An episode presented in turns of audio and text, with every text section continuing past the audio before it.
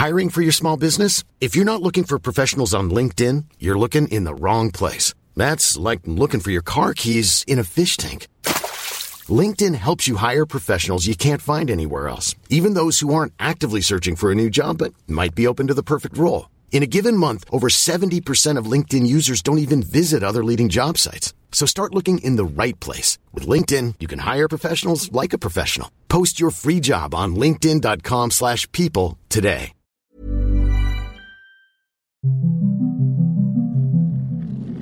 After the Apocalypse, a pandemic survival story. Season 1, Episode 9, Bill the Dog.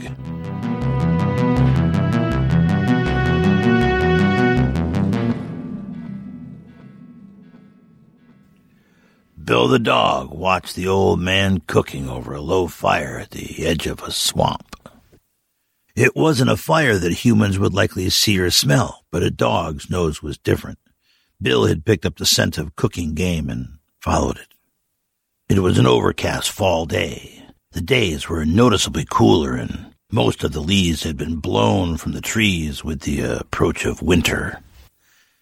Bill lay concealed in the underbrush and leaves, silent, watching, curious.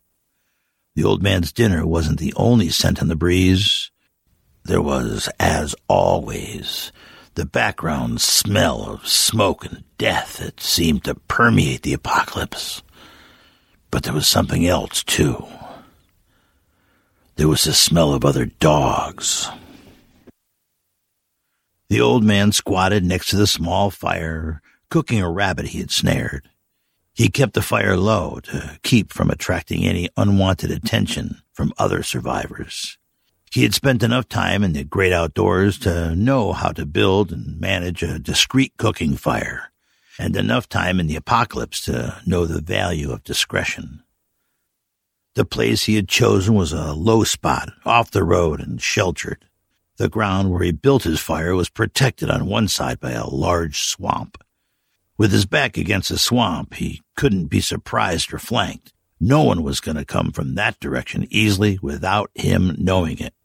At least, that was his plan. He was trying to be more cautious given his recent brushes with personal extinction, trying to use whatever knowledge and skill he possessed to avoid those interactions. The old man mused. Most modern humans tended to avoid swamps, but that hadn't always been the case. Marshes and swamps could be powerful redoubts for those practicing the refugee lifestyle. He thought of the marsh Arabs living an isolated and protective life in the swamps of Mesopotamia for hundreds of years until eventually Saddam Hussein and the Iraqi government had driven them out. Even then, they were forced to drain the marshes to get the marsh Arabs to resettle or, more famously, Alfred the Great, leading a successful campaign to retake Wessex and then all of England from the marsh islands of Athelney. The Nords had him on the ropes, but couldn't finish him. They drove him into the swamp and left him for dead. From that island in the swamp, Alfred had rallied the Anglo-Saxons of Somerset and Wessex to heroically drive the great heathen army out of England. Or so went the tale. All that from a swamp. Maybe over a thousand years ago, Alfred squatted over a low fire cooking game, the old man thought. He looked around, making sure he was still alone. There might not be marauding Vikings, but there were plenty of plunderers in the apocalypse that would not hesitate to kill him for his food. The old man sliced the cooking meat with his long knife. It sizzled a bit over the open flame. Almost ready. A noise made him start. The crunching of leaves or the breaking of sticks underfoot. He sensed it. Something stood out from the background noises of nature. He was not alone. He scanned the tree line for the source of the disturbance and saw a dog crouching in the shadow of an oak tree. Hey, boy, the old man called out. What you doing? There were a lot of dogs wandering in the apocalypse, their masters having been felled by the disease. They now roamed this dead world just looking to survive. The old man wondered if dogs were susceptible to the virus. Probably not. At least not until it ran out of human hosts and mutated again. The dog was a nondescript brownish mud of some sort, big jaws, probably some pit bull in it. It stared at the old man in his fire, but did not move from its crouch. The old man probably wouldn't have noticed the second dog if it wasn't for his defensive position hard up against the edge of the swamp. This dog, the second one, was slowly moving in on him from the side. The old man recognized that these dogs were not here for belly rubs and a quick game of fetch. He tensed in his crouch, looking around for something he could ward them off with. Grabbing a good-sized stick that lay nearby, he rose and turned to face his new visitor. This one was bigger, with a matted, mottled fur from roving too long outside in the weather. It growled low and angry. Its face and head were scarred with scabby gashes, tooth or claw marked from some recent fight. The old man had experienced dog packs before in his travels. One dog wasn't typically a problem. Two or more dogs were a pack, and packs had a different philosophy. Packs hunted. He'd seen this or versions of it in his life. Canids would look to surround a man and attack. Once one could grab an arm or a leg, they would all pile on. The unlucky victims of dog packs were torn to pieces bit by bit until they bled out or died from shock. Two or more dogs appeared from the edge of the brush and moved menacingly around him, trying to find the blind spot to attack. The old man picked up a handful of gravel and flung it at the leader, shouting and brandishing his stick threateningly. The lead dog sidestepped the volley and lunged, growling. The old man swung his stick at it. Another made a lunge from behind. The old man spun and parried with the point of the stick. The dog grabbed and snapped at the offered stick, mindless and feral. The old man was talking to himself as he backed down the bank into the swamp. Keep them in front of you. Let them have the rabbit. Maybe they'll go away. But the pack pursued him, step by step, heads low, bodies tense to spring at any opening. The animal madness of the pack. They were above him on the bank now, spread out to get the best angles. He backed down slowly into the marsh, warm, muddy water bathing his feet as he felt around for solid ground to stand on. They kept coming. The pack was patient. They would pursue him until he made a mistake. Step by muddy step, the old man continued backing carefully into the swamp, water and mud up to his knees, feeling the bottom with his feet. The pack hesitated at the water's edge, but then bounded in as one with splashing leaps but the change in territory seemed to take some of the enthusiasm out of their pursuit. They picked their way through the mud carefully with eyes on the old man. The old man looked around quickly. He couldn't indefinitely wade into the swamp. He needed to find a defensive position. He continued to back across the muddy water, angling toward a sort of uh, hummock or small hump island, not more than a couple feet across, covered with tangled brush and a small tree. If he could just put his back against that tree, he might be able to hold them off.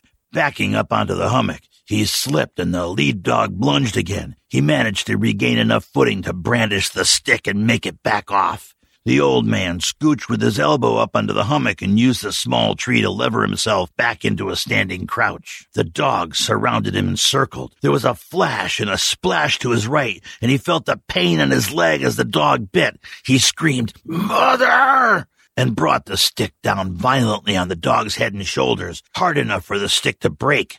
The dog yelped and released its hold. The old man was in full on panic mode now. The adrenaline was coursing through his body and his heart was pounding. He may have growled himself. They are on him close now, snapping at anything within reach. He swung the half stick like a club, wildly back and forth, shouting and kicking.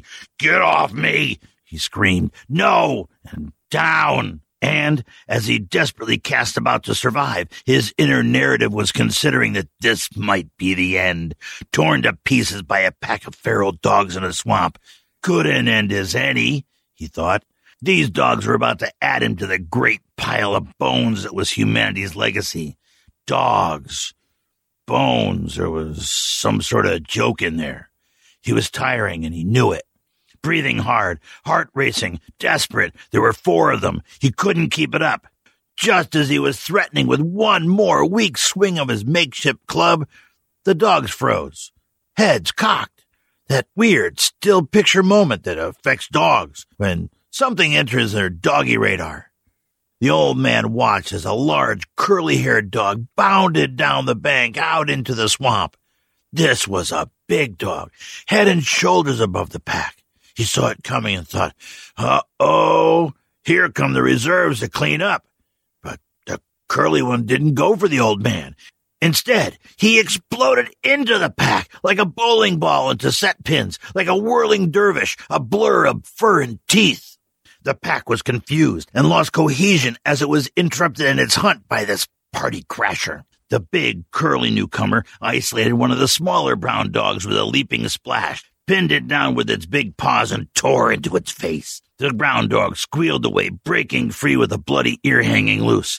Curly Dog turned to face the others with blood dripping from its bared teeth, ears pinned back, shoulder muscles twitching with anticipation, and began to advance. The larger pack dog considered the option to fight, but apparently didn't like the math. It slunk away with its allies toward dry land, backing out of the swamp the way they came, heads low and growling the whole way. The big curly haired dog stood tall with its back towards the old man and watched the pack leave. He took one or two menacing steps and barked when they appeared to slow their retreat.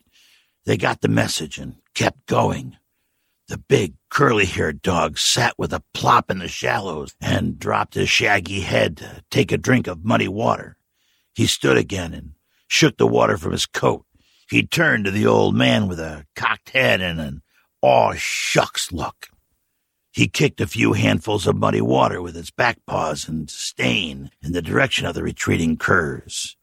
The old man was slightly in shock. It did not know how to take this new visitor, this apparition. What just happened? The old man tentatively held out a shaking hand and said something dumb. Good boy? Tentatively, it was all he could muster as the adrenaline drained from his brain. The big, curly haired dog cocked his head again and sniffed the offered hand. He wagged his peacock tail and advanced happily to lay his big head against the old man's thigh. The old man cradled the big head in his shaking hands. Good boy, he said again with more conviction now. Thanks for that. I appreciate the help. The big curly head nuzzled closer. The old man lifted the big head in his hands while scratching behind the ears and inspecting his new friend. We gotta get you some flea and tick meds, big guy. Maybe a hairbrush. Looking suspiciously at the curly mane, the old man reconsidered. Well, maybe not a hairbrush, but Let's get out of this mud and see if we can save that rabbit.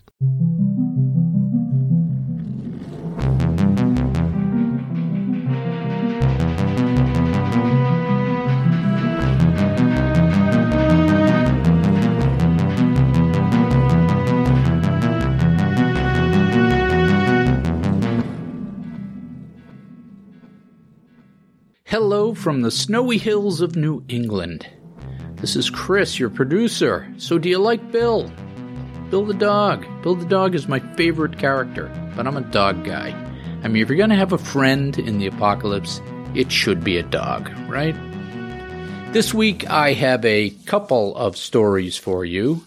The first one is about an apocalypse novel, On the Beach, written by Nevil Shute. Isn't that a great name? Nevil Shute and published in 1957. And it was also a big budget movie starring Gregory Peck and Ava Gardner in 1959. So the setting for this story is the aftermath of a nuclear war that has killed everything and everyone in the Northern Hemisphere. And these folks are stuck in Australia. They're still alive, but they're living on borrowed time because this big fallout cloud is being pushed their way by the air currents. So, anyhow, I was given this book to read in prep school, in high school, for a course that was called Nukes and Commies, that was about the Cold War. And part of the classwork for this course was a student debate where we took either the American or the Russian side of the argument. And by the way, I took the Russian side and I lost. But the prize for winning this debate was called the Frenzied Sex Award. Stay with me, stay with me. So the joke here was that on the cover, the dust cover of the paperback version of this book on the beach, the description says that the survivors, and I'm paraphrasing here because I can't find a picture of it, but it basically said they drank a lot and had frenzied sex as they waited to die. Whereas in reality, it was written in the 50s. There's no sex in this book at all. But that's another story. And another apocalypse trope that this novel used was the mysterious radio signals. You know this trope, where there's a radio signal coming out of the dead zone. And everyone everyone says, "Oh, they're survivors." They hope it's survivors, but it always turns out to be, you know, a tangled zombie or the wind tugging on the cable, right? The mysterious radio signal trope. So my second story to take you out today is about a more recent apocalyptic novel by Cormac McCarthy. Yes, The Road. And I remember sitting very distinctly, sitting in the departure lounge in Logan Airport. I think it was Terminal A. That's Logan Airport in Boston. And I was reading the art section of the Boston Sunday Globe. You know, waiting for a flight, reading whatever was to hand. And in the books section, there was a review of On the Road. And I thought to myself, this is my kind of book. I'm going to get a copy. So, oh my God, what a well written book. So good. And that's the magic right there. When you get a good apocalypse story that's also written well in powerful prose, that's like winning the lottery, right? That's like the winning lottery ticket. And they also made this one into a movie I think twice, and it wasn't bad the first time. I haven't seen the second one, but the book is wonderful. So, my friends, my apocalypse survivors, thank you for listening. And I'm switching to a two week release cadence now. We've got good uptake, close to probably over a thousand listeners from around the world at the end of our first month. But I still really need your help. Please, please, please like the show, tell a few friends, write a review, and also I could really use some support on Patreon. I can keep this up for a while, but not indefinitely. I need some help with the cash flow to keep the quality up. Just go to patreon.com forward slash after the apocalypse and do that thing. So until next time, keep surviving.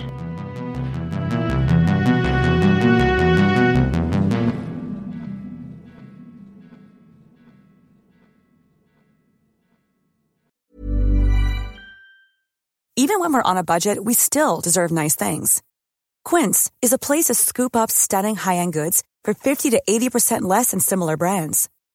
They have buttery soft cashmere sweaters starting at $50, luxurious Italian leather bags, and so much more. Plus, Quince only works with factories that use safe, ethical, and responsible manufacturing. Get the high-end goods you'll love without the high price tag with Quince. Go to quince.com/style for free shipping and 365-day returns.